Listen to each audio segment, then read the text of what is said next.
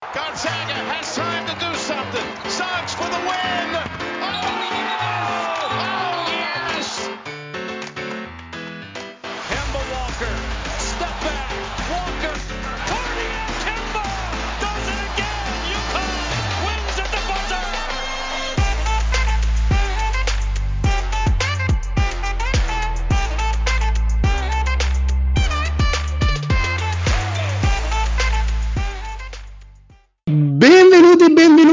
Madness, puntata numero 16 della terza stagione di un podcast che vi spoilerà chi vincerà stanotte i caucus repubblicani in Iowa. Se fosse registrata nelle liste dei repubblicani, palesemente Caitlin Clark vincerebbe le primarie. Ma un saluto io lo devo fare non lo voglio fare in realtà perché è successa questa cosa brutta questa settimana hanno perso tutte e abbiamo un nuovo numero uno della nazione c'è un, nodo, c'è un nuovo Darth Vader in città Alfonso figlio di Den Harley Potts nonché nipote di Alex Caraban.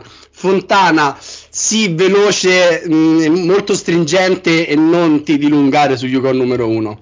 Ma mi dilungherò dopo in puntata quindi buonasera Bravo, bravo, mi piace così stringato, così deve essere, come sarà stringata la vostra permanenza al numero uno. Io sulla mia scaletta avevo un commiato per il Jefe, invece c'è, c'è, in, per, poi ci saluterà perché deve fare un partitone in prime time proprio per l'Iowa, però ciao Ricky.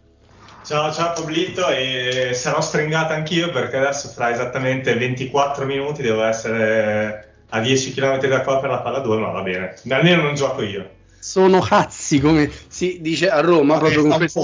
fa, un po' il tragico, eh, perché con la situazione di traffico attuale ad arrivare al posto dove andare sono 6 minuti netti. Vabbè, vabbè, ma lui prende tutti anche i, i, cataclismi che potrebbero accadere in questi 10 km, ma non siamo soli perché con noi abbiamo una penna di football americano dei nostri amici di Puntero, con noi c'è Luigi Sallusio, ciao Luigi, perché sei venuto in questo delirio, io mi chiedo. Eh, mi ha convinto il Pozzo. Eh, ciao a tutti. Eh, cercherò di diciamo, portare anche il verbo dell'altro bello sport americano. Certo, il basket forse è meglio ancora, però anche il football si difende.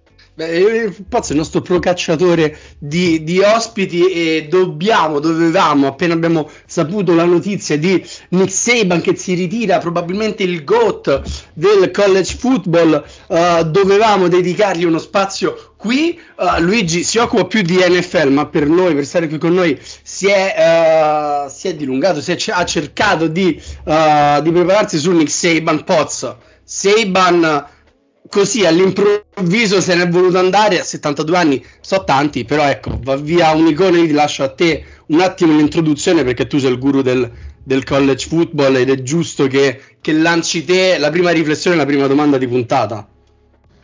Beh, diciamo che noi amiamo e seguiamo e parliamo di college basket che secondo me ha dato lì là a, questo, a questa moria di allenatori che eh, ok l'età avanzante anche se Jay Wright non è così anziano come invece Roy Williams piuttosto che Coach K piuttosto che Saban eh, però sta cambiando e un po' forse fanno la figura del, dell'uomo vecchio che urla alle nuvole e un po' è proprio che secondo me questa nuova eh, modalità di, di, college sport che è praticamente un anno per l'altro fai fatica a costruire sul pluriennale ma devi lavorare un anno per un, per un altro probabilmente eh, non è il anzi sicuramente non è il college basket e il college football con cui hanno iniziato e probabilmente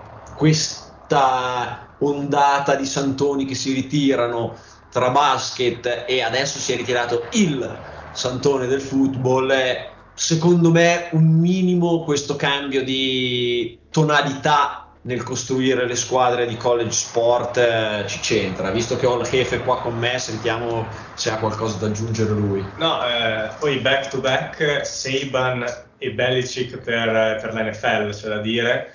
E sì, ha detto bene il pot in realtà, eh, stiamo vedendo una parte della nostra vita sportiva da, da um, appassionati che se ne sta andando. Eh, ogni giorno si leggono sempre più eh, notizie, post sui social di cioè, eh, piccoli facts come so, negli ultimi vent'anni per esempio non si è più visto eh, una Final Four senza X e Y, negli ultimi dieci anni eh, abbiamo sempre visto questo allenatore o questo gruppo di allenatori arrivare in fondo. Ecco, questo sta terminando eh, sia in ottica collegiale che in ottica professionistica. Quindi sì, siamo vecchi, uno, e mi dispiace per i giovani che si approcciano a, al mondo del college perché non vedranno eh, questi, queste statue del college basketball e del college football eh, scandire i loro momenti davanti alla tv.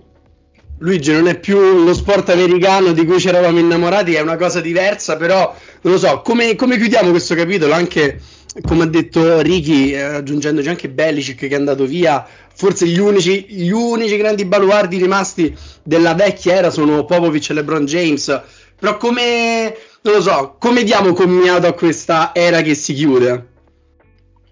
Allora, sicuramente è tutto vero quello che è stato detto, aggiungerei che questa settimana diciamo, si è ritirato anche Carroll, che è il eh, coach di Seattle Seahawks, che prima allenava anche USC, diciamo, l'università, è chiaro che c'è un cambio abbastanza netto, come diceva il Poz, del, del, modo di lavorare sia a livello di college basket, ma anche diciamo, per quanto riguarda l'NFL. Si, ogni anno praticamente si, si, va a draftare il quarterback, si aspetta molto meno eh, che insomma, questo maturi. Sicuramente è molto più complesso creare una dinastia no, rispetto a prima, anche per, se poi anche per il livello di competitività che c'è. L'idea che mi sono fatto un po' io è che adesso si tende a privilegiare molto di più l'allenatore giovane. È nata questa, diciamo, questo trend con McVeigh, che è il coach dei Rams, che ha vinto un Super Bowl, eh, diciamo, non praticamente da zero, ma comunque insomma, ha creato buo- un'ottima franchigia eh, dietro il suo comando. E sembra che quell'esperimento lì poi abbia dato vita a un sacco di altri esperimenti alcuni riusciti, alcuni meno riusciti, però insomma comunque la direzione sembra proprio quella, cioè si prende il coach, si prova a lanciare, se funziona fantastico, altrimenti si passa a quello successivo, quindi, qui diventa sempre più complicato per magari eh, diciamo allenatori che hanno bisogno di tempo per costruire la propria squadra o il proprio, diciamo, il proprio metodo di lavoro. Eh, alla fine della fiera rischiano di, di scomparire sempre più rapidamente. Ecco c'è da dire che un po' per tutti questi, questi abbiamo citato Carroll, um, ecco, Righi ci abbandona come avevamo preventivato. In bocca al lupo, noi tifiamo assolutamente l'avvelenata. Righi, non lo so, le tue ultime parole prima di una vittoria scontata, direi. No, ehm, a parte la, la gufata per l'avvelenata, non prendetevela troppo col pot perché perché flexerà un po' troppo la numero uno, dai, facciamo così. Siate no. buoni con il, mio, con il mio host. Non voglio sapere che cosa, cosa dirà e cosa farà il Poz dopo quando passeremo al, al college basket, ma dicevamo diciamo che questa generazione, diciamo, eravamo arrivati un po' al crepuscolo di questa, di questa era. I Seahawks non erano più quelli dei, di metà anni 10. I, ormai i Patriots avevano imbroccato la strada del rebuilding.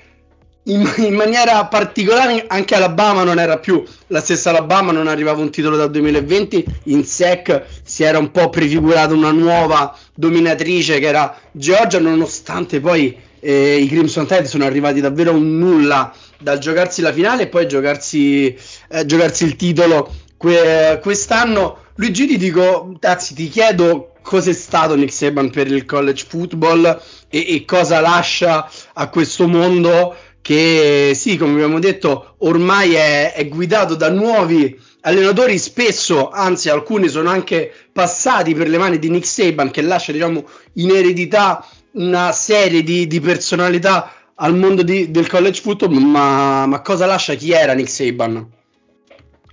Allora, come hai detto tu prima, eh, era il GOAT del college football, nel senso stiamo parlando di un allenatore che ha vinto in carriera 297 partite, cioè non proprio poche, e ha vinto 7 titoli, 5 volte è stato il coach dell'anno, ha lanciato gente come King Henry, che è stato per lunghi tratti più importante, più devastante running back dell'NFL, ha lanciato diversi giocatori storici, cioè Hightower, eh, il quarterback adesso di Philadelphia, Jalen Hurts, Tua Tagovailoa, eh, è stato anche, diciamo, anche lui il quarterback di Alabama, Amari Cooper, e poi ovviamente, per chi non lo sapesse, è anche stato l'allenatore che ha lanciato Julio Jones, quindi voglio dire qualcuno che eh, non solo ha vinto e stravinto perché Ricordiamo che il primo titolo di Seban è stato vinto con LSU nel 2003, cioè sono passati 20 anni di vittorie, quindi diciamo ha un curriculum eh, di grandissimo rispetto, ma è anche stato una persona in grado di poi far emergere alcuni giocatori, alcuni fortissimi e altri addirittura mascherarli come dei fenomeni, poi si sono dimostrati diciamo dei bust non indifferenti, viene in mente Mac Jones, che eh, quando ha vinto nel 2020 con Alabama il titolo, insomma, sembrava un giocatore davvero in grado di prendere l'eredità di Brady quando è andato, è stato draftato da New England. Insomma, diciamo che col seno di poi, ok, prendere il posto di Brady non sarebbe stato facile per nessuno, ma lui, devo dire, non si sta dimostrando all'altezza di, eh, di essere un titolare in NFL. Quindi è davvero uno che ha fatto tutto, vinto, lanciato talenti, eh, allenato bene giocatori normali, cioè, stiamo parlando veramente, come dicevamo all'inizio, del GOAT del college football. Scusate che io al solito sto facendo la public move. Poz, ti chiedo a te quanto è inficiato la difficoltà di questa stagione nel ritiro di Seban? Perché un po' l'abbiamo raccontato parallelamente con qualche pillola così, però Alabama alla fine arrivata ai playoff ed è arrivata dopo un percorso tortuosissimo, passando la sconfitta con Texas, un po' inchinamento di Jalen Milro, una partita orrenda contro South Florida, tante partite tirate in sec, è arrivata fino alla fine, ha sfiorato il grande epilogo, però è stata una stagione faticosa. E secondo te quanto, quante energie nervose ha tolto a Seiban, che poi, diciamo, tra virgolette, l'anno prossimo avrebbe avuto un quarterback con un anno in più, con esperienza nei playoff e poteva fare di nuovo una grandissima corsa con la nuova classe di reclutamento che arrivava. Allora, vabbè, premettendo che i tour freshman comunque nel college football incidono molto, molto, molto meno ed è raro eh, vederli protagonisti, quindi magari la classe di reclutamento non lo so. E forse sì, cioè non vorrei dare una connotazione troppo impulsiva a una scelta che sicuramente lui mh, avrà insomma ponderato e, però effettivamente mh, la stagione è stata la più faticosa cioè è stata leggevo una statistica tipo è stata la prima dopo dieci anni in cui Alabama non è stata numero uno del ranking mai nella stagione il quarterback è stato scelto praticamente perché si sono sparati nei piedi gli altri. Poi è vero che ha fatto benino, ha fatto anche bene dopo Mirro, e... però c'è un Iron Ball miracoloso eh, senza il quale neanche parliamo di, di possibili playoff per Alabama. Boh, non, eh, cioè, è una domanda un po' da 8 milioni di dollari quella che mi hai fatto, cioè bisognerebbe essere cioè, bisognerebbe essere nella testa di Seman per, per rispondere insomma con un qualsiasi grado di certezza. Si fanno delle ipotesi, e una delle ipotesi sicuramente che mi sa che avevi lanciato facendo la tua domanda era mh, la stagione ha inciso tanto sul, sulla decisione. Credo che un peso ce l'ha avuto sicuro. Mh, e credo che effettivamente quello insieme all'età insieme al contesto che cambia sia uno dei fattori. Non so se Luigi o tu ti vuoi lanciare in un esercizio di provare a pesare questi fattori, quale ha inciso di più e quale, quale meno, però insomma secondo me sono tutti fattori che hanno concorso poi alla, alla sua decisione di, di ritirarsi. Sì, se, posso aggiungere per darvi un'idea di Seban, cioè questa è stata la prima volta che in tre stagioni non ha vinto con Alabama. Cioè lui di solito faceva o una sì, una no, o una sì e due no, praticamente. Quindi sicuramente la stagione ha inciso. Forse anche vedere come i due che citavamo prima, cioè Carroll e Belicic, fatto un crepuscolo, insomma, che potevano evitarsi, probabilmente ha aiutato anche a prendere questa decisione. Cioè lui ha detto me ne vado adesso che comunque sono arrivato nella semifinale di college football, faccio un'uscita degna de- del mio personaggio e non finisco come appunto gli altri due che insomma si sono un po' barcamenati verso la fine, in particolare Belicic, cioè sta avendo una fine non degna del personaggio, quindi probabilmente anche questo ha diciamo, contribuito.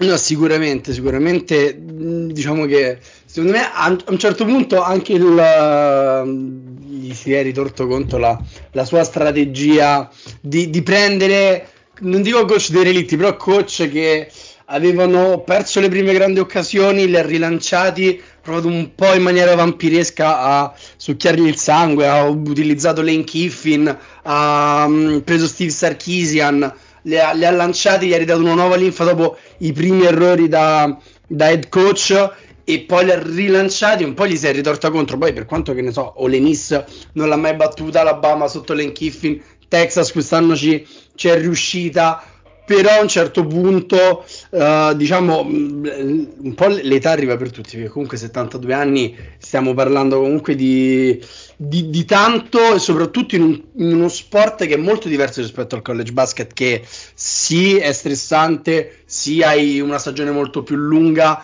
ma alla fine gestisci un gruppo molto più ristretto sia di uh, staff tecnico sia di giocatori uh, mentre nel football qua parliamo di roster da 80 giocatori più 30 di uh, staff tecnico. Saban era una sorta di santone per lo stato dell'Alabama. Eh, mi ricordo quando arrivò nei Toz sulla panchina dei Crimson Tide lato basket, uh, arrivò dicendo mi appoggerò a Saban chiedendogli uh, suggerimenti su come si gestisce un programma.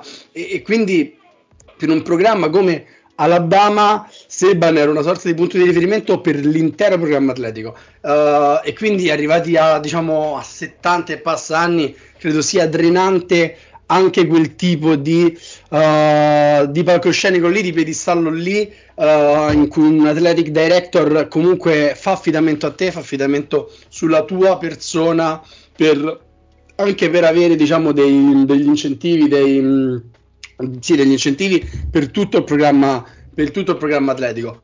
Probabilmente avrebbe avuto uno, due anni ancora buoni, però come coach Cairo, Williams ci hanno insegnato, Jay Wright ci hanno insegnato meglio non fare la fine di, di Jim Boheim che, si, che non lo so, voleva rimanere sulla panchina di Syracuse fino alla fine e, mm, e, e meglio mollare quando quando si è al top, soprattutto se si è al top come Coach K e finisci malissimo la tua carriera alle Final Four, ecco, a noi un pochino ci fai sorridere. Nick Saban, no, assolutamente non ti stiamo paragonando al Darth Vader del, del college basket. Io faccio un'altra domanda a Luigi, perché Saban ha avuto una piccolissima parentesi in NFL, due, due stagioni a Miami e, ehm, ed è spesso capitato, noi anche spesso parliamo di Pitino, Calipari, che sono praticamente due pilastri del college basket che uh, però hanno fallito il salto in, um, in, NBA e un po' anche Seban ha fallito il salto in, uh, a Miami, una stagione buona, una stagione così, però niente di eccezionale. Ti chiedo chi era Nick Seban lì? Perché non erano ancora arrivati tutti quei titoli che, erano, che poi sono arrivati ad Alabama cos'era quell'NFL lì e secondo te perché non è andata e perché ha fatto diciamo non dico un passo indietro però ha fatto un passo a destra ed è tornato in, in un mondo che alla fine si è rivelato più suo sì, prima dei Miami Dolphins, qui era andato dopo aver vinto con LSU il uh, National Championship uh, collegiale. In realtà lui eh, deriva sostanzialmente dal coaching di, di Belichick, nel senso che era partito come defensive coordinator dei Browns, cioè c'è stato un periodo in cui Belichick non allenava i Patriots. E, ehm, lì diciamo sì, si era barcamenato, poi appunto era andato, era diventato prima head coach di Michigan State, bene, ma comunque diciamo trascurabile se vuoi, soprattutto visto quello che ha fatto dopo. Poi con LSU invece ha imbroccato, devo dire, un ottimo, un ottimo programma, ha fatto appunto vinto Peach Bowl, poi Sugar Bowl e poi infine il National Championship. Da lì ha riprovato a rientrare in NFL appunto con il grado di head coach a Miami. Ora, eh, se non erro nel 2005 che era, che era diventato head coach de, dei Dolphins ed è stato due stagioni. La prima abbastanza bene, nel senso che aveva chiuso 9-7, quindi tutto sommato una stagione positiva la seguente stagione invece non era andato particolarmente bene ed è probabilmente tornato dove si trovava meglio. Ora, perché si trovava meglio ad allenare il college? Io penso derivi dal fatto che c'è una grandissima differenza tra formare degli atleti e allenare dei professionisti. Quindi penso che questa cosa si possa rivedere anche appunto nell'NBA quando uno passa dal college basket all'NBA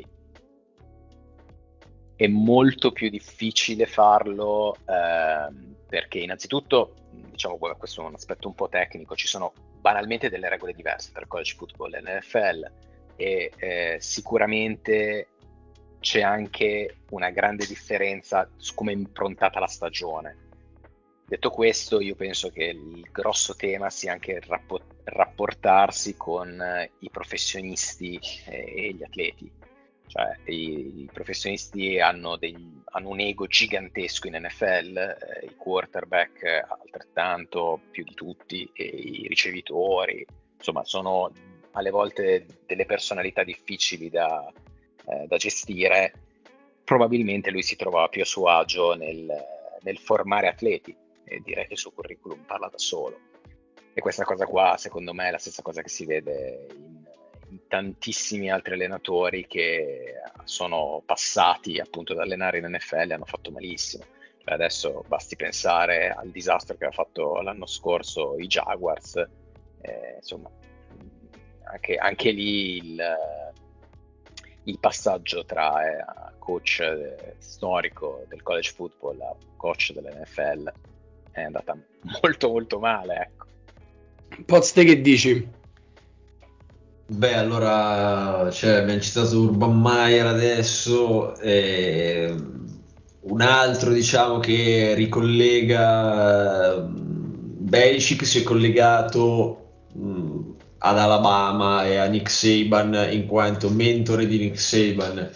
E un'altra insomma programma storico che adesso anche cambierà ossia USC giusto per buttare anche questa carne al fuoco. Cioè, si è ritirato USC, anche... Southern... No, no, si è ritirato anche Pete Carroll ah, dei Seahawks, okay. che per il mondo collegiale significa USC, significa Reggie Bush, eh, significa... che Lincoln Riley l'avessero accoppato. Eh, no, no, assolutamente, assolutamente. Per cui, giusto per citare anche Pete Carroll, tra quelli che citavate voi prima, se ne sono andati male. Quindi, forse mh, ritornando, facendo appunto un giro lunghissimo, ritornando a Nick Saban, eh, un altro dei fattori sicuramente eh, potrebbe essere stato il volersene andare sui suoi termini, cioè nel senso eh, non c'è una traduzione migliore in italiano di, di questa espressione inglese, insomma, cioè per, ha deciso lui quando e come eh, piuttosto di fare figurette a destra e manca ed essere costretto eh, ad allontanarsi. E, se non sbaglio, ma questo qua non vorrei mettere in difficoltà Luigi, quindi Pablo potrebbe anche aprire Wikipedia e andare sulla pagina di Nick Saban, cosa che non ho fatto io. Cosa che ho fatto già due minuti e, fa. Era a Toledo prima di andare a, a cioè, Cleveland. Cioè, senso, prima di andare a Cleveland. E allora ah, leggevo, è collegato. leggevo è collegato. anni fa che eh, una storia su, su Saban, insomma un articolo che che mi, mi rimase impresso appunto. Lui fece quest'anno a Toledo eh, clamoroso in cui insomma si vedeva e quant'altro. E poi insomma fece la mossa giusta per la sua carriera, per l'amor del cielo, però eh, appunto si parlava di come, cioè, insomma, gli allenatori hanno sempre fatto quello che volevano e quelli che lo prendevano in quel posto erano sempre gli atleti. E, e lui dopo un anno a Toledo prese e se ne andò a, a Cleveland. E, detto questo, appunto, Nick Saban è, ha davvero toccato molte latitudini del college basket, del college football, e, però il merito di aver resuscitato e aver riportato ai fasti eh, un grandissimo programma storico è un, altro que- è un altro merito che lo rende insomma il più grande di sempre che forse per noi che seguiamo da così lontano non è così evidente ma insomma è come se adesso qualcuno ritirasse su dalla melma una Nebraska e portasse Nebraska nei prossimi vent'anni a fare quello che ha fatto Alabama negli ultimi venti.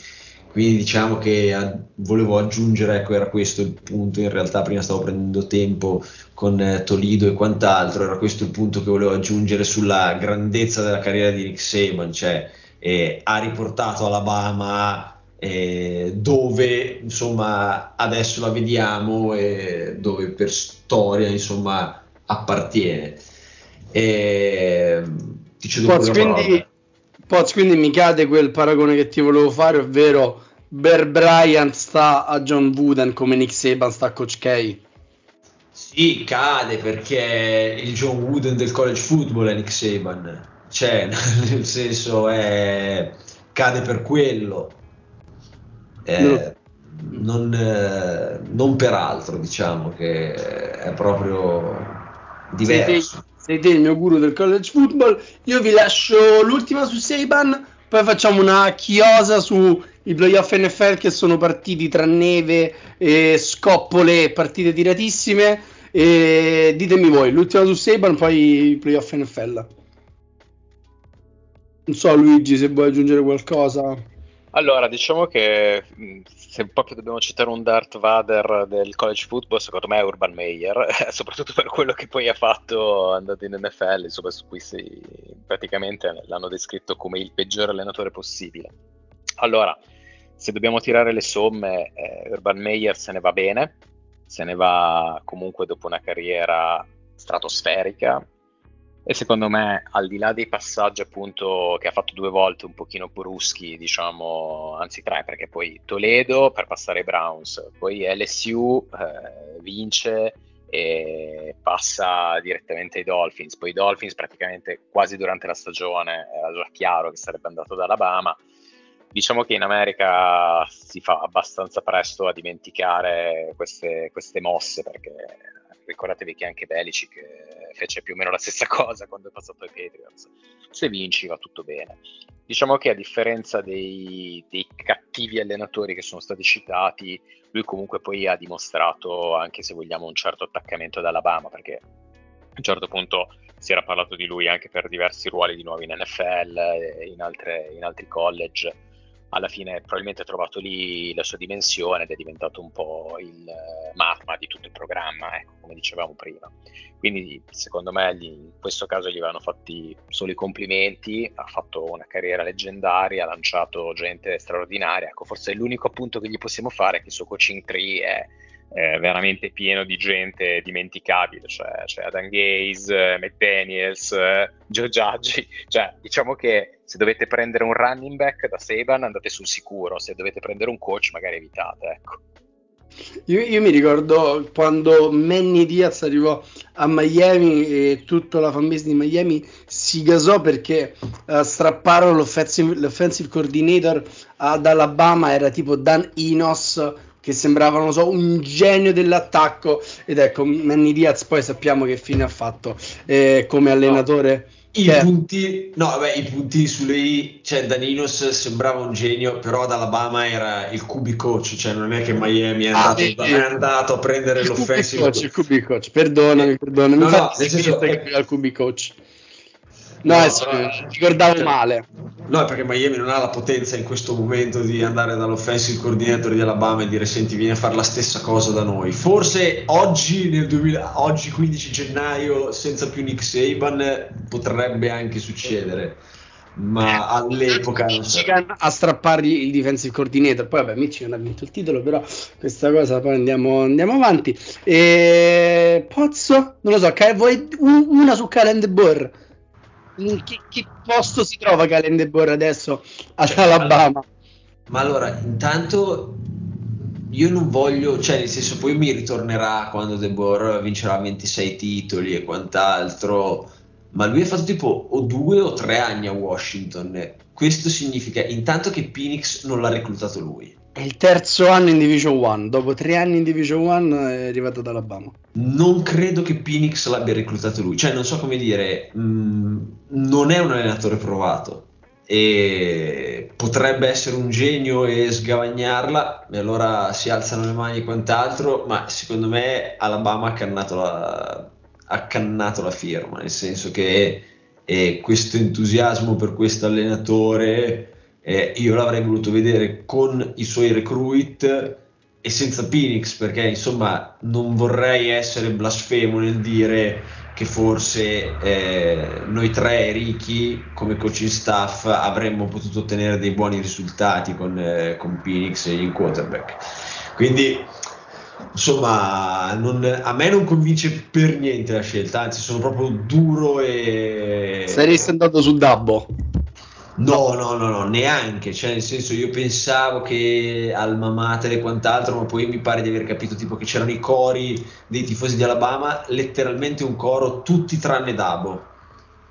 E si erano messi a cantare, quindi credo che forse Dabo non, godesse proprio dei favori, anche lui sta, cadendo un po' nell'oblio. E no, non, non, so, cioè, insomma, la mia è una di quelle critiche proprio da divano. Cioè, no, non mi piace sta firma. Chi avrebbero dovuto firmare? Non lo so, ma questo non mi piace.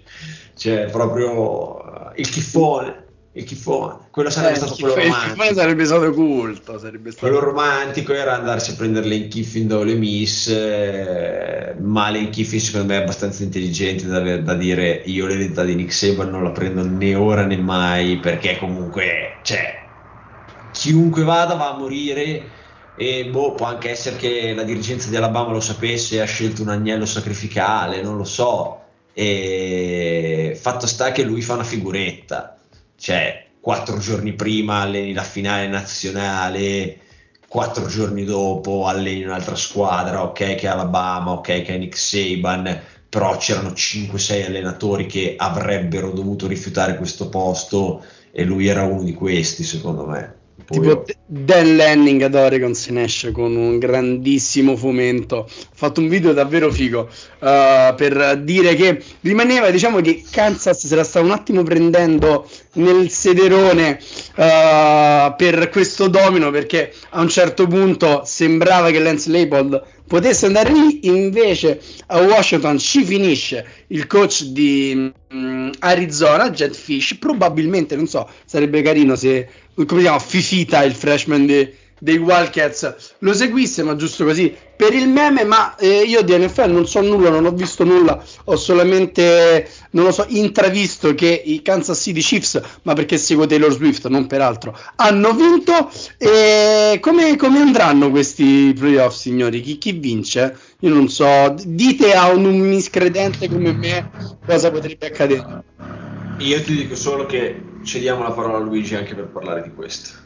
Così All... fa una mezza marchetta. Ovviamente, ovviamente. Posso, ma anzi deve smarchettare calcolando che siamo sulla stessa piattaforma.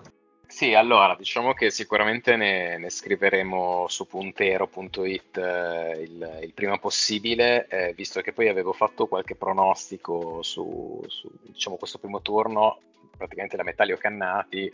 Eh, devo dire che come sempre i playoff NFL eh, diciamo, sono difficili da, da leggere se ti dovessi dire che le favorite sono in AFC i Ravens, in NFC i 49ers, andiamo sul sicuro, ecco. Quelli sono le, le, due squadre che sembra abbiano tutte le carte in regola per arrivare fino in fondo. Poi tutto da vedere, nel senso che mai mi sarei aspettato eh, di vedere i Texans guidati da un rookie che annientano i Browns, che sono tra l'altro una delle migliori difese NFL, e ancora meno pensavo al suicidio collettivo di Dallas, che mi sembrava invece per il primo anno una squadra solida, invece si è sciolta in maniera imponderabile contro Jordan Love, che ok, non è proprio un rookie, però praticamente questa è la prima stagione vera e propria che fa, e devo dire che entrambi hanno giocato due partite incredibili, nel senso stavo andando a vedere il passer rating alle stelle, tra l'altro hanno delle statistiche praticamente uguali, credo ci sia tipo una yard di differenza, ma stessi completi, stessi tentativi, diciamo una coincidenza pazzesca. Detto questo, adesso diciamo, per, per, noi che registriamo stasera, per, per, chi invece ci ascolterà, saprà già i risultati, ci sono diciamo, altre due belle partite, nel senso che Buffalo va, ospita scusate, i Pittsburgh Steelers e lì adesso va bene tutto, però meno che salvo, salvo diciamo, eh, cose veramente imponderabili dovrebbe essere una partita abbastanza scontata perché comunque Buffalo è arrivata molto carica dopo un primo inizio di, di stagione non ottimale, poi Allen si è ripreso e devo dire che hanno finito abbastanza bene. Invece gli Steelers sono 17 ma nessuno sa come sia possibile, nel senso che veramente lì Tomlin è riuscito un'altra volta a fare una stagione clamorosa con una squadra che probabilmente farebbe molto male pure che, diciamo, uh, in college football o nella Canadian Football League. Detto questo, poi l'altra sono, diciamo, che si gioca stanotte, eh, vede gli Eagles andare a Tampa contro i Buccaneers eh, guidati da Mayfield. Ecco, questa è una partita già un po' più complicata da leggere, nel senso che sulla carta gli Eagles dovrebbero farli a brandelli, però hanno perso praticamente, se non erro, 4 delle ultime 5 partite, comunque sono andati molto molto male e sono un po' in crisi. Quindi vediamo, perché poi erano in crisi anche i Chiefs e alla fine se la sono giocata bene contro Miami. Però sai, i, Buc- eh, i Buccaneers con uh, Mayfield, cioè può succedere di tutto, cioè posso, può, può, tirare 5 intercetti come fare 5 touchdown, quindi bisogna vedere. Diciamo che è molto incerta la situazione, soprattutto secondo me eh, è difficile ponderare il prossimo turno in cui le cose si fanno veramente serie. Questa cosa che c'è ancora Baker Mayfield a sparigliare le carte eh, quello sta guarda casa. Ma te lo giuro Pablo, si vede che da qualche parte comunque lo, la stessa malattia genera gli stessi pensieri. Eh, perché stavo proprio pensando la stessa cosa, cioè, ma tu ti rendi conto che ci sono... È il 2024 c'è ancora Baker Mayfield. Cioè, è il 2024 e Baker Mayfield rischia di far saltare una delle favorite a inizio anno eh, per il Super Bowl. Cioè, se fa fuori gli Eagles, ha fatto una stagione clamorosa, cioè a prescindere da tutto, se Tampa fa fuori gli Eagles, per Tampa la stagione diventa clamorosa. E...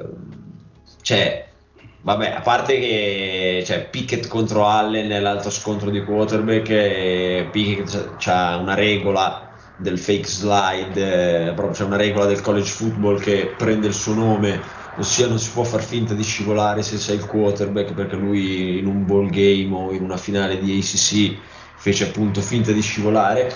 E vabbè lì All, eh, eh, Allen ha Idaho, no, Wyoming, Wyoming, Wyoming, è andato a Wyoming, quindi al college non si è praticamente visto e invece Jalen Hurts, Baker Mayfield è, cioè, è, è, iconico del college football e c'è l'anello di congiunzione a Oklahoma e, um, insomma, belle partite, non, non, pronostichiamole troppo, anzi non pronostichiamole affatto perché rischiamo di fare una figuraccia, tra l'altro c'è proprio una di quelle figuracce orrende perché la puntata esce dopo che le partite sono state giocate, quindi cioè, sarebbe davvero una grandissima figuraccia. Quindi ci limitiamo a chiedere a Pablito, che non sa niente di NFL, chi vince il Super Bowl e devo andare, devo capire chi vince, cioè che, che, squadre partecipano ai playoff, però non lo so, così, perché mi sono sempre stati simpatici e credo che da quando io sono vivo non abbiano mai vinto il titolo i Niners. Mi pare che non l'abbiano mai vinto, vero? No, sì, forse sì. Forse non lo forse so. Forse non hanno vinto quando era lo scontro tra gli, Ar- tra gli Harbow O no, no, lì l'avevano No, perso. lì l'hanno perso. Allora, credo che da quando io sono nato non abbiano mai vinto un Super Bowl, quindi spero, spero i Niners. Così Luigi dicevano che erano forti, quindi io... Sì, penso che sia la quota più bassa alla SNAI. Beh, io, io salgo come i bambini di 7 anni. Chi è che vince? Tifo quelli. E niente, tifo, non lo so, i Niners. Dai, qual è la vostra, non dico favorita, ma la squadra che vorreste vedere vincere? Pozzo non direbbe che meglio così, meglio così, meglio così infatti. No, no, io dico infatti l'altra squadra, perché a me piacerebbe, cioè Philadelphia, non so perché sono collassati così, però io sono super tifoso di Jalen, per, cioè... Eh, Eh, sì, c'è una sottotrama di questo e podcast. poi è l'ultimo, non so come dire, cioè lui è stato un anno a fare il backup eh, invece che trasferire, cioè insomma si è trasferito solo una volta, laureato, ha fatto della panchina zitto e quando è entrato in campo ha vinto eh, sia finale di SEC che finale, di- che finale nazionale, quindi eh, da sempre suo tifoso e sono contento che sarei contento se riuscisse a portare a casa il titolo. Non ho capito la ragione di questo collasso nelle ultime settimane. E loro, insomma, avevano perso il Super Bowl l'anno scorso, erano lanciatissimi. E, e poi dopo, appunto, questo tracollo da, erano tipo 10-2 e hanno finito 11-6, una cosa del genere, o addirittura 10-1 e hanno finito 11-6. E quindi mi piacerebbero gli Eagles, ma non, eh, non sono favoriti per niente. No, gli Eagles è complicato, cioè nel senso tutto può succedere perché la rosa in teoria ce l'hanno. Eh, in realtà loro avevano cominciato un po' a scricchiolare, eh, secondo me, nella partita con Kansas City, dove avevano vinto perché il ricevitore di Mahomes aveva fatto un drop da solo incredibile, altrimenti avrebbero perso quella partita lì. Hanno vinto l'overtime, se non sbaglio, con, eh, con Buffalo anche lì partita tirata e poi dopo con diciamo una volta incontrati i 49ers lì proprio sono andati al tracollo. Si dice che Shannon abbia praticamente trovato un po' eh, il, il blueprint per far sì che appunto l'attacco venisse un po' azzoppato degli Eagles e poi tutti gli altri sono diciamo andati a copiare. Certo che hanno perso delle partite cioè, ingiustificabili, cioè, nel senso contro i Giants, i Cardinals, cioè proprio delle squadre che insomma avrebbero dovuto annientare. Io non mi esprimo su chi vincerà perché appunto non voglio portare sfiga a nessuno, dico che mi piacerebbe vedere qualcuno che non ha mai vinto, una Buffalo, magari addirittura i Detroit Lions, sarebbe incredibile, però diciamo le, le squadre, le squadre forti ci sono ancora tutte, diciamo, forse eh, l'unica che è caduta tra le favorite sono i Cowboys e poi vediamo cosa succede. Io ho, rifatto l'abbonamento di Disney Plus qualche giorno fa e ho visto così il, uh, il Terry for Terry sui Buffalo Bills che hanno perso 4 è uno dei documentari ESPN più sottovalutati di sempre perché è davvero davvero bello e non era pubblicizzato come i più i più famosi, quindi se vi capita vedetelo assolutamente. Uh, 42 minuti direi di chiudere, visto che il college basket questa settimana non è successo assolutamente niente, non abbiamo un 9 numero 1, squadre molto brutte che uh, si arrogano il diritto di stare così in vetta dopo aver vinto anche il titolo, invece no, purtroppo non ci possiamo sottrarre uh, a questa bruttissima cosa. Diciamo come passaggio vi posso dire che Ohio State ha perso contro Michigan, quindi questa partita college football è finita tipo una mezz'oretta fa, ha vinto Michigan, cioè è riuscito a vincere Michigan. E al momento Marquette sta chiudendo il trituramento di Villanova. Non lo so, se vuoi rimanere con noi mentre parliamo di college basket, rimani con noi, adesso dai, dai, siamo contentissimi. Ti passo in rassegna chi ha perso questa settimana e, e ti dico come è cambiato il ranking. Ci stiamo? Va bene, va bene. Non parto ovviamente dalla numero uno perché non ha perso questa settimana. Purdue ha perso contro uh, Nebraska malamente in trasferta e perde una sola posizione. Dalla numero uno scende alla numero due.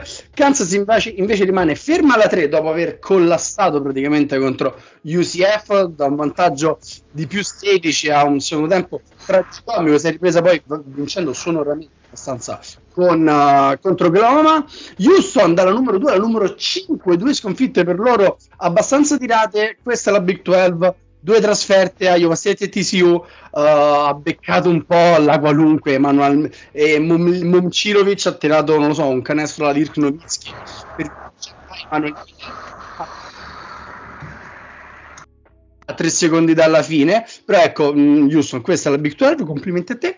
Tennessee ha perso in trasferta contro Mississippi State scende dalla numero 5 alla numero 6 poi ha giocato una partita incredibile Dalton Natch 36 punti contro Georgia non lo so Natch davvero se ne parla poco tra i migliori migliori giocatori ma non lo so se esce dalla top 3 non esce sicuramente dalla top 5 uh, ehm, alla numero 8 c'è Kentucky che scende di due posizioni dopo una sconfitta in trasferta all'overtime contro Texas A&M partita durissima molto simile a quella contro Florida in cui i Wildcats sono riusciti a, a vincere. Stavolta non ci riescono Arizona perde ancora una volta stavolta contro Washington State scende dal numero 8 alla numero 12 due sconfitte per Oklahoma che esce dalla top 10 perdendo sia contro TCU che contro Kansas, ora sono al numero 15, Marquette ora fresca di rivalsa contro Villanova, però in settimana aveva perso, non mi ricordo contro chi, probabilmente contro Butler. E dalla 11 era scesa alla 17 ed ecco basta qui perché altre di settimana scorsa mi viene in mente Texas che era il numero 25 ha iniziato malissimo in Big 12 ed è uscita dal ranking. La Big 12 però ne porta addirittura 8 squadre nella, nel ranking dell'AP Poll, ma dobbiamo celebrare tre squadre. Io parto da quella che sta più in basso, così poi diamo risalto a quella che sta più in alto. Perché entra in top 10 Memphis, che ha messo due centelli di fila, entra in top 5 North Carolina, che ha messo un centello uh, in faccia a Syracuse. E sembra che questa difesa di Hubert Davis l'abbia registrata. E stiamo a 5 vittorie di fila in ACC. Ha vinto anche lo scontro diretto contro North Carolina State, ma ben 39 votanti dell'AP Poll hanno messo in testa la top 25 Yukon. Yukon, dopo aver vinto il titolo, sale per la prima volta dal 2009 perché neanche lo scorso anno era riuscito ad immolarsi al numero 1. Gli Huskies sono il numero 1 di questa nazione e quindi non posso che passare la palla al Poz che si può godere questo trionfo senza nessuno davanti. Ma allora, diciamo che faccio proprio del maniavantismo becero nella maniera in cui voglio parlare di North Carolina, futura numero uno, eh, perché diciamo che quest'anno eh, le numero uno già di per sé hanno insomma un eh, più sfiga del solito. E Yukon si presenta dopo due vittorie contro squadre comunque comunque molto più che abbordabili in eh, Xavier e Georgetown. E um, arriva Creighton fresca di vittoria incredibile con St. John partita che avevano già perso e, e non credo che Yukon abbia una una soluzione per Kalkbrenner in questo momento perché si ritrova a giocare con Jalen Stewart che è 6-7 un, un, esterno 6-7 è un prospetto NBA che però in questo momento gioca a cambio del 5 in uno small ball davvero spinto aiutato dal fatto che eh, le tre guardie titolari, i tre esterni titolari sono tutti 6-5, 6-6 perché anche Spe- Spencer, Kesson e Newton sono tutti e tre belli piazzati, c'è questa insomma 6, 5, 6, 6, 6, 7, tutto il quintetto in, eh, davvero con Caravan e Stewart, eh, è il quintetto che è chiuso con Georgetown, eh, insomma ha chiuso, appunto, chiuso la partita e chiuso la faccenda numero uno, e, però si sposa male perché North Carolina ha una, una settimana di partite abbordabilissime, Louisville e mm, Boston College e UConn appunto vede arrivare Creighton, North Carolina che eh, dobbiamo, cioè non so come dire, chi è Arianna quella piantata in nasso? Eh, chi, è sta, chi, è questa figura mitologica che viene piantata da Teseo? No, Aria- io avevo capito Rihanna, quindi non No, ho, no. se ho perso qualcosa. Arianna, credo. Credo Arianna. Comunque, cioè, noi abbiamo parlato tanto di Caleb Love, eh, diciamo, che fa la figura eh, di chi ha lasciato lì, eh, chi ha piantato in nasso la povera Arianna e invece RJ Davis sta facendo una stagione di cui bisognerebbe parlare perché eh, soprattutto da quando è stato spostato molto più off the ball, eh, tira più del 40% da 3, segna 20 di media, sta prendendo i tiri soliti che prendeva, eh, ma li segna, eh, li segna abbast- con abbastanza costanza, sembrano esserci registrati e io continuo ogni tanto, non so perché, mi piace eh, pensare, fare questo gioco sadico e pensare se Harrison eh, Ingram avesse, fosse andato a, Ken- a Kansas, il trasfer- cioè Kansas avrebbe avuto praticamente un all-star team perché cioè, Senza tiro ancora, cioè non, non avrebbe risolto i problemi attuali di Kansas perché non sa tirare, però. Però giocavano 40 minuti questi e vincevano, cioè nel senso non, non- avresti mai potuto perdere, non, non c'era un modo in cui con Stava anche, coglione di Arterio Morris, però. con anche questo giocatore. Comunque appunto North Carolina cadò benino perché non benissimi, cioè a me non fa impazzire, eh, però il fatto che abbia permesso a RJ Davis di spostarsi eh, off the ball è, è un bel plus per North Carolina. E, e quindi insomma vedo molto molto bene questa North Carolina. Devo dire la verità, ehm, a me Kansas 3 ci sto, ma avrei davvero invertito le posizioni di Purdue e North Carolina. Cioè, però forse è più un power ranking il mio rispetto a un AP nel senso che comunque a livello di eh, insomma, vittorie, sconfitte, resume e quant'altro, Purdue ha sicuramente un curriculum invidiabile, credo il migliore della nazione, per cui mh, per l'amore del cielo le posizioni ci stanno, però North Carolina la vedo davvero on fire. lanciata. Diciamo il North Carolina ha diciamo, una conference pancake che gli dà la possibilità comunque di eh, non lo so, arrotondare e infiocchettare bene il suo record, visto che l'ACC è davvero ridicola per completare la top 10 tra le squadre che non hanno perso. eh, c'è Duke alla 7, Baylor alla 9. Duke sta cercando di risalire, anzi, è risalito, eh, anzi, ha vendicato anche la sconfitta contro Georgia Tech. Sta risalendo Sì. all'ACC. Baylor è imbattuta, è in testa alla Big 12 um, ed è la numero 9.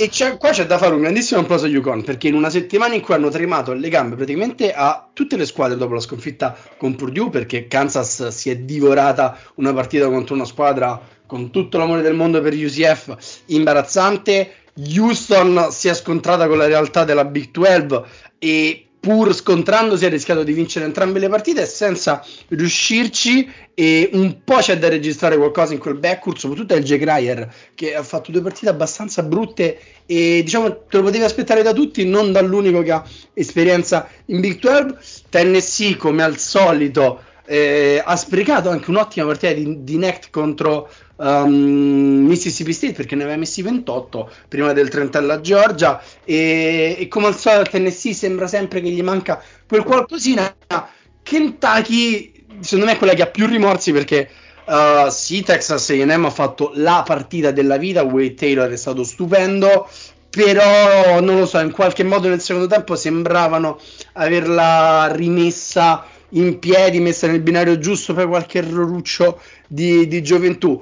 E quindi l'applauso va fatto a Yukon che non ha tremato, non ha tremato né contro Xavier né contro uh, Georgetown in una conference che vi stiamo raccontando da settimane uh, quanto possa essere brutale e difficile e lo dimostra Marquette che veniva da una non conference ottima. E, invece piano piano si sta spegnendo, si sta barcamenando anche complici gli infortuni uh, perché si è, si è rotto il crociato Sean Jones, si è rotto anche il crociato Bryce Hopkins di Providence e i Friars sono colati a picco, ora sono 0-4 um, però come detto complimenti a Yukon che ora è alla numero 1 e un po' è la storia di questa stagione perché ci sono passate diverse uh, in testa al ranking e arriva, ora arrivano le partite difficili. Mentre Kansas gioca contro due delle peggiori squadre della Big 12 ok che è in trasferta, ma ok che Kansas ha problemi, però comunque gioca contro le peggiori squadre della conference, ok che North Carolina ha due partite molto fattibili, Houston uh, torna in casa con due partite, sì anche qua complicate, ma avrà diciamo il bounce back delle... per, per riprendersi un po' la, la vetta della, della conference. Yukon arriva con forse due accoppiamenti peggiori. Creighton, come spiegava il Pozzo, subito dopo arriva Villanova. Uh, che è un po' un passaggio della guardia uh, in, in, Big East e, e, vediamo, vediamo perché è un'ulteriore prova ricordiamoci che Yukon sta giocando senza Klingan e con Castle che deve ancora ingranare stiamo aspettando uh, Stefan Caso in questa stagione davvero disastrosa per i prospetti eh, NBA perché Collier sarà fuori per il prossimo mese. Non dico stagione finita, però quando tornerà USC non so che tipo di velleità avrà. A me lui, c'è una cosa che mi dispiace di questo ranking che Auburn è ancora al numero 13 e i Tigers sembrano, non lo so, forse la squadra più forte uh, che, che, che, il mondo sta snobbando in questo, in questo momento. Poz, la, la, puntata si è fatta assai cicciosella. Uh, ti lascio dire quello che vuoi perché abbiamo. No, a questo punto. Parlare con i pronostici? No, a questo punto abbiamo già parlato abbastanza, però chiediamo all'ospite se ha qualcosa da aggiungere, se per caso ha visto qualcosa o se ha qualcosa da chiederci. Facciamo, visto che noi l'abbiamo fatto parlare e l'abbiamo spremuto come un'arancia, poveretto, se magari si vuole togliere qualche curiosità, lascio a Pablo la... Ah, devo rispondere io in... bravo, bravo. Luigi, abbiamo tipo l'eredità con io che sto così. Uh, allora, guarda, io ti faccio una domanda molto utile a me per battere il Pozzo alla Dynasty del Fantabasket. Quindi ti volevo chiedere chi devo prendere come diciamo, prospetto che entra in NBA al draft di quest'anno. Eh, credo qualsiasi giocatore che non provenga dalla Division 1, perché davvero i, i freshman di questa stagione sono abbastanza del, cioè, i, i, più, i, più, chiacchierati sono abbastanza deludenti. Ne avevamo parlato qualche settimana fa. L'unico posto in cui diciamo stanno sbocciando è come al solito Kentucky, ma anche lì i più chiacchierati non sono quelli che stanno, eh, stanno impressionando di più. Collier non sembra essere mh, questo quello che speravamo ovvero non è, non è, così atletico, non è così esplosivo, è molto forte fisicamente, però mh, fa fatica un po' in NCAA, figuriamoci in NBA a battere l'avversario dal palleggio, quindi non lo so. Uh, altri prospetti, secondo me, né Reed Shepard né Dillingham sono giocatori pronti all'uso in, in NBA. Poi Pozzi e Ricky la pensano in maniera diversa, ma credo che alla fine uh, da Kentucky il giocatore più NBA uh, eh, sia Justin Edwards che sta faticando moltissimo uh, alla corte di Calipari ma poi con gli spazi dell'NBA potrebbe essere molto molto diverso. Io in questo punto ti direi di andare a puntare probabilmente qualche espertone che, che uscirà fuori. Io credo che un po' alla Jaime Hawkins c'è Kevin McCullough non so, io più lo vedo e più leggo Miami sulla, sulla sua Beh, a, allora, c'è, allora, qua c'è un problema. Vai, Boz. C'è un problema. Perché io ho scritto esattamente questa cosa. Ho detto c'è un matrimonio perfetto che se mai succederà è un rookie su cui puntare ed è Kevin McCullough a Miami. È proprio cui... quel tipo di giocatore lì. Sì, cioè nel senso, forse è scontato, forse dobbiamo davvero farci vedere da uno psicologo bravo entrambi sì. e non lo so, comunque sì, anche io devo dirmi concorde con Paolo, nel senso che eh, visto che dominerà la Dynasty e, e, concluderà in vetta e avrà una delle scelte più basse, eh, secondo me qualche espertone potrebbe essere, potrebbe essere la chiave del prossimo draft e magari può Vedi? Vedi perché io gli stavo per dare due che potevano andare in alto, però se tu mi dici che Luigi... Lui potrebbe, è buonissimo, è fortissimo. Potrebbe avere una scelta bassa, quindi non dico i due freshman. È la goffata proprio diretta. Posa, questo è il bacio della morte, però insieme a Kevin McCullough come, mm, come sì, che è un senior, uh, non lo so, secondo me anche Trey Alexander qualcosina in NBA potrebbe fare, eh, però davvero questa classe è davvero poco. Anzi, l'abbiamo citato prima con Tennessee. Io credo che Dalton Neck, Neck è perfetto per l'NBA. Vabbè, io nel senso, cioè, Cosa? Dimmi tutto. No, non ce lo vedi? No, no, no, neck, neck assolutamente, assolutamente, però mi sa che farà un po' la fine di Drew Peterson, eh, un po' si Sì, perderanno, come tipo, mi sembra abbastanza simile come tipo di... Però è molto più forte.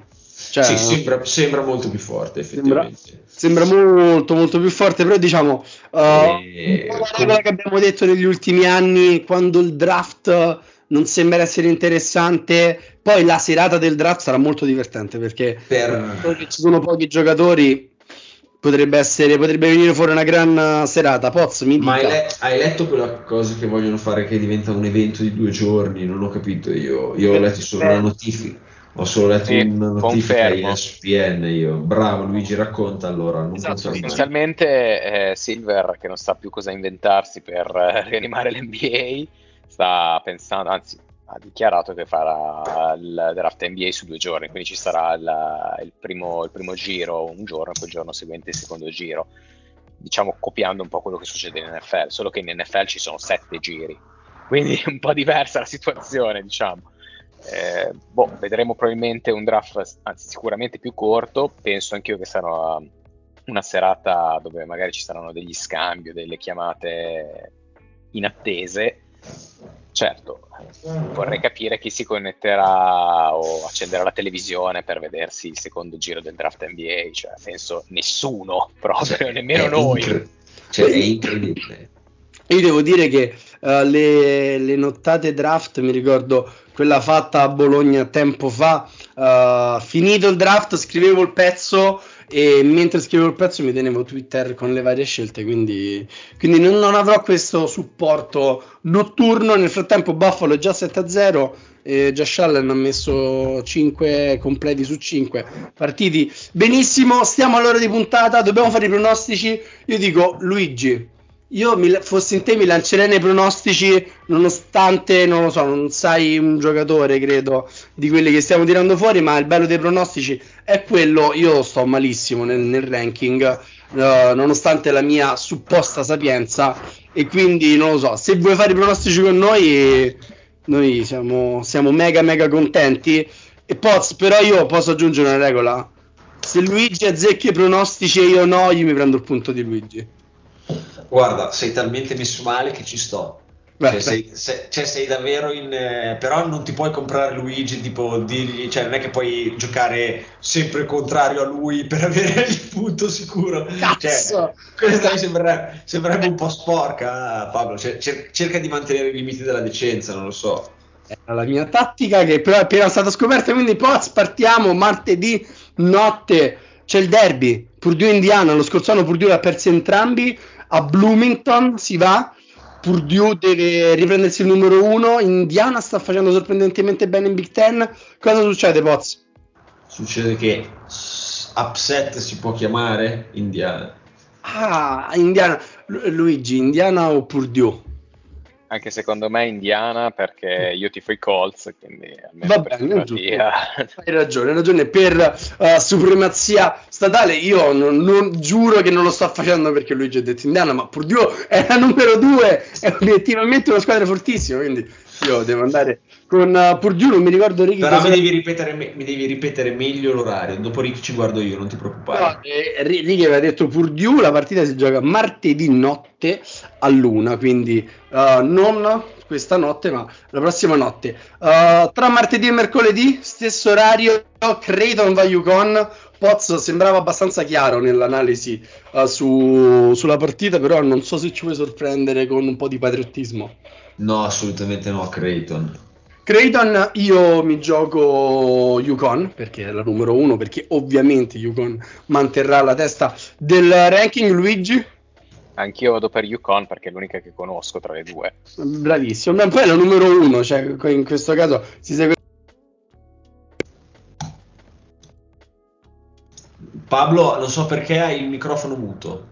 Perché sono non lo so eh, sono 76 anni che faccio i podcast ma mi dimentico ancora di uh, accendere il microfono. Uh, anche Ricky aveva detto Yukon. Stesso giorno due ore dopo quindi alle 3 di notte la Neo entrata nella top 25 alla numero 25 Texas Tech va a giocare a Houston in una partita che credo Houston vincerà uh, più che altro per, per, orgoglio per rimettersi al 50% in uh, Big 12 Pozzo?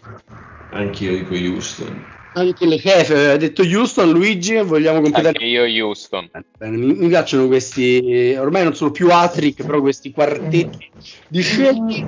Mercoledì alle 4 di notte Bronny James in casa di un Arizona che francamente non si capisce cosa sta facendo in Pac-12 uh, terza sconfitta lì in una conference particolarissima però USC sta facendo ancora peggio quindi chi vince tra USC e Arizona? Io non lo so bimbo di Caleb Love dico Arizona Poz.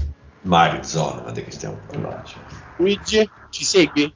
ma ci va eh, Lebron a vedere la partita o no? Eh, non credo. Trasferta potrebbe essere allora se non va eh, Bronny James perde se va vince. Okay. seguiremo gli spostamenti di LeBron non so se gioca quella notte non so neanche se sta giocando LeBron attualmente in NBA ed è finto infortunato anche Ricky aveva detto Arizona, ma io mi sto rendendo conto che ho appena fatto sette pronostici. No, Ricky se ne è dimenticato uno. Sabato passiamo al grandissimo giorno di college basketball. Non dovete prendervi impegni perché si parte alle 18 con Alabama che sta andando benissimo in SEC che va a Tennessee in questo scontro molto football che è stata la colonna portante di questa puntata. Poz chi vince? Alabama o Tennessee? Madonna mia, quanto, eh, vorrei dire, quanto vorrei dire Alabama e quanto vincerà Tennessee. Però io, tu dici Tennessee? Io dico Tennessee purtroppo. Io dico Alabama perché non lo so, io credo ancora nella rimontata. Luigi, Alabama o Tennessee? Ma visto che abbiamo parlato di Seban, a questo punto direi Alabama. Bravo Luigi. Eh, Ricky si è dimenticato di fare il pronostico, ne ha fatti 7 okay. su Si è dimenticato di fare questo. Recupereremo quelle grafiche che pubblicheremo su Twitter e Instagram in settimana. Stesso radio, sempre sabato. Baylor gioca a Texas. E io dico Texas perché Texas fa davvero schifo. Brock Cunningham nelle ultime 5 partite ha fatto 9 punti e commesso 19 falli. Però Baylor è in testa alla Big 12. Kansas deve rimontare. Quindi in una botta di omerismo io dico Texas. Baylor. È in trasferta, io te lo dico, non sei sicuro? Non dici Baylor. Luigi. Anche io vado con Baylor anche va con Baylor io sto sempre più in difficoltà quando faccio questi pronostici. Uh, da solo mi sono perso eccoci. E Yukon due volte addirittura pronostichiamo questa settimana perché la schedule è infame e domenica notte alle 2 va a Villanova. Pozzo, cioè questo è omerismo o anti-villanovismo? Ah, nel senso io ho visto un Klingon tirare e credo che insomma non posso assolutamente cioè no Yukon punto e basta